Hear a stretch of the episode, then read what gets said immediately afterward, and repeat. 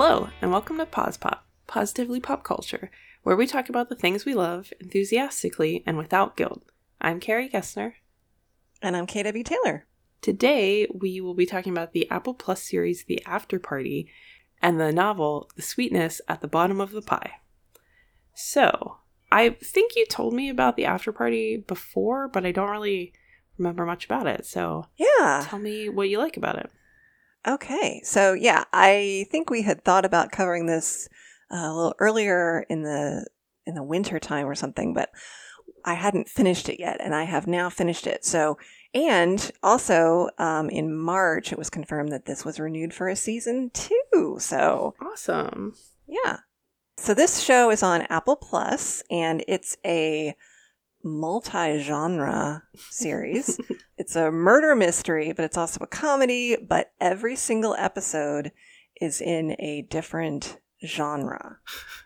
Because it covers multiple characters who are all at the same party and one of them is murdered and the detectives interviewing them interview each person individually and their recollection of the events of the evening is recounted in flashbacks that take on a genre appropriate to the personality of the character being interviewed. Okay. Interesting. So, yeah. And you're seeing like everything through their point of view.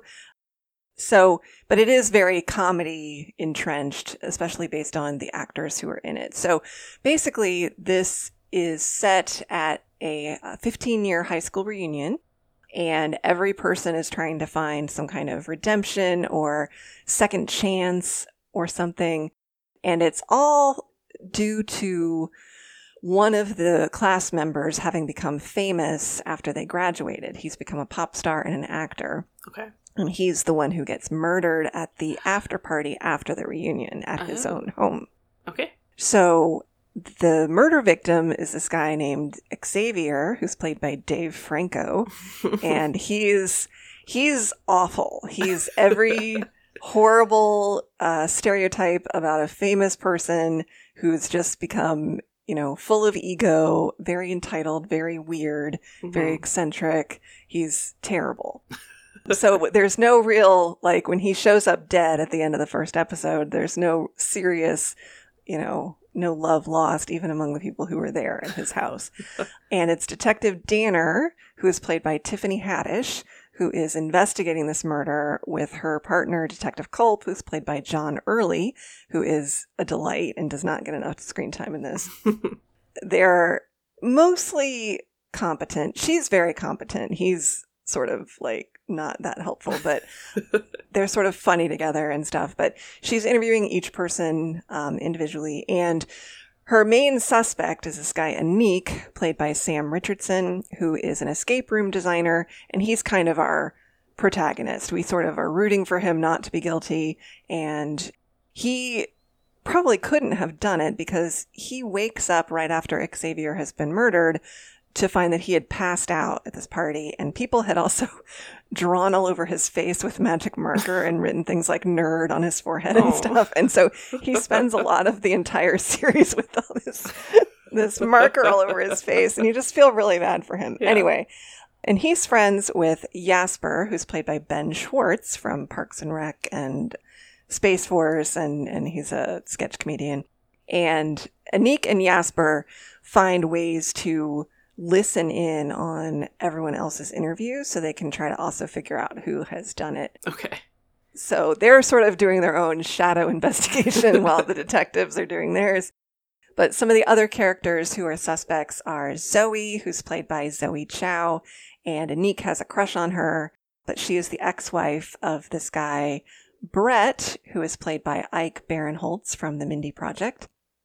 And there's, and he's kind of like, Zoe is an art teacher and vice principal at the high school that they went to. She's very sweet. She and Brett have a little daughter who's um, very small, and but they are getting divorced, and it's very acrimonious. Brett is kind of full of a lot of rage about this, and so he's a little bit like I don't know. He's he's ramped up to ten Okay. basically throughout this whole thing, and um, Jasper had been in a band with Xavier in high school and is sort of shown to be trying to get his own music career rebooted with help from Xavier. And there's this other woman named Chelsea, who's played by Ilana Glazer from, oh gosh, what was the show? Oh, Broad City. Okay. And she seems kind of crazy and and or drunk the whole time. It's unclear, and she's uh, clearly a little bit unhinged, and so people are sort of giving her a wide berth. hmm There's also this guy Walt, played by Jamie Demetriou, and he is someone that they went to high school with who no one seems to remember. And he's in every single episode, and he keeps getting ignored, and it's honestly really sad. Aw. But these are the basic suspects. There's a few other minor recurring characters, and there's also some random guest spots by Channing Tatum and Will Forte in little cameos. But each each person's episode is, like I said, a different genre. Aniq, for example, it's kind of like a rom com. Zoe's is mostly animation because as the art teacher, she thinks in, Oh. you know, art. And Brett being really aggressive, his is like an action movie. Jasper, his is a musical. Um, so it just, it's kind of like interesting to see the same events through different lenses and with a different sort of patina of genre laid on top of it, with still all having this comedic, you know, overarching thing and watching the mystery unfold yeah. We do in the i'm not going to say too too much but in the final episode of the season you do find out who the killer was. And it was ultimately i i had the same feeling that i did watching murderville where i really legitimately each of the episodes of murderville because there's a little murder mystery in each episode Mhm. i legitimately wanted to figure it out by the end. And i was very invested in trying to figure out who committed this murder and i was totally wrong and I was usually wrong with Murderville too, but with this I was also wrong. But you know, seeing the the puzzle pieces put together, that Detective Danner is clearly not very respected on her force, but she is much sharper throughout than she's letting on. okay. She's kind of interviewing everyone and sort of playing a little bit dumb uh, at certain points, but she actually has been very meticulously noting everything throughout. So that's the only kind of spoilery thing I'll say. Okay. But it's really it's delightful and all the actors are fun and you know, it's I will say the only thing that would occasionally take me out of this is supposed to be people's 15 year high school reunion. All of these actors are like 45. Like it's not not that believable. Like like between 38 and 45 basically. Yeah. And they're playing early 30s and I that was a little bit not I feel like you could have easily just made it a 20 year reunion or something. I know. Yeah, I'm not sure why they. I don't know. Maybe maybe COVID delayed some of the production. They had to update it. But yeah, so it was just really fun. And if you like some of these, you know, hey, it's that guy kind of comedic actors who are at the top of their game right now, I think you'll enjoy this. And it's just, you know, it's very light. It's not heavy at all. Yeah. Honestly, though, a couple of the episodes, there were moments that were a little bit touching, but I think that was incidental and probably due to just the the charm of the actors and their chemistry. Okay. but yeah, yeah, it's it's fun. It's it was Cool. super fun. It wasn't the kind of thing that I was compelled to like binge or anything, Mhm. but and the episodes they run the runtime varies wildly. They're between a half an hour and almost an hour Oh. and it's just all over the place because it's what demands that particular character's story, which, you know, that's kind of cool, but it's also not, you can't rely on it being super short every episode. Right. Yeah. So if you're looking for something very short, you know, you may need to check the runtime of that particular episode, but Yeah. but yeah, it's really fun. Good to know. Cool. Yeah, that seems Yeah. really interesting. I like the that approach. Yeah. Awesome. Yeah. I think season 2 is going to follow a different set of characters with a different murder. Okay. with a different premise entirely. So, but you know, I'm excited. I think the the uh, setup is very unique. So Great. Yeah. Awesome. Well, I I'll put that on my list. See if I could check it out. cool. Okay. Nice. Now you just read a book that you said was very cute, "The Sweetness at the Bottom of the Pie," which I keep calling the wrong thing. Yeah, that's okay. It is a quite um a long title. Yeah. A mouthful. That's what I was looking for. yes, yes. yeah, so this was recommended to me and it is a mystery by Alan Bradley. It's the first in a series, the Flavia de Luce series, and it is set in 1950. And our intrepid protagonist is 11 year old Flavia de Luce. She's a, an aspiring chemist and has a passion for poison. Ooh. And she lives at this English manor house um, called Buckshaw. And she's got two older sisters, Daphne and Ophelia, who she calls Daffy and Feely, I think. and they're not like super big presences in the story. It's mostly Flavia, you know, being 11 and running around town and being a little little detective. And they live with their father. Their mother died when Flavia was really young, so she doesn't really remember her. And a couple interesting things happen to sort of get the plot rolling. A dead bird is found on the doorstep, doorstep, and there's a postage stamp like attached to its beak. Oh. And Flavia's like, "What? That's really weird." And then she also hears her father and uh, this guy named Dogger who works for them, and he's like an all around the house kind of person. Like he's been the chauffeur and the gardener. I think he's now he's the gardener currently, and the valet and stuff. Oh no, sorry. She hears her father arguing with someone in his office, and she, you know, she's 11 and she's very curious, and her curiosity is piqued. So mm-hmm. the next day, she wakes up early for some reason and she goes outside to talk to Dogger, who is the gardener now. And Dogger also sort of overheard the argument, so I think she wants to, you know, check in with him and be like, What do you know about my dad? and stuff like that. And she finds a body in the cucumber patch. Ah. yeah.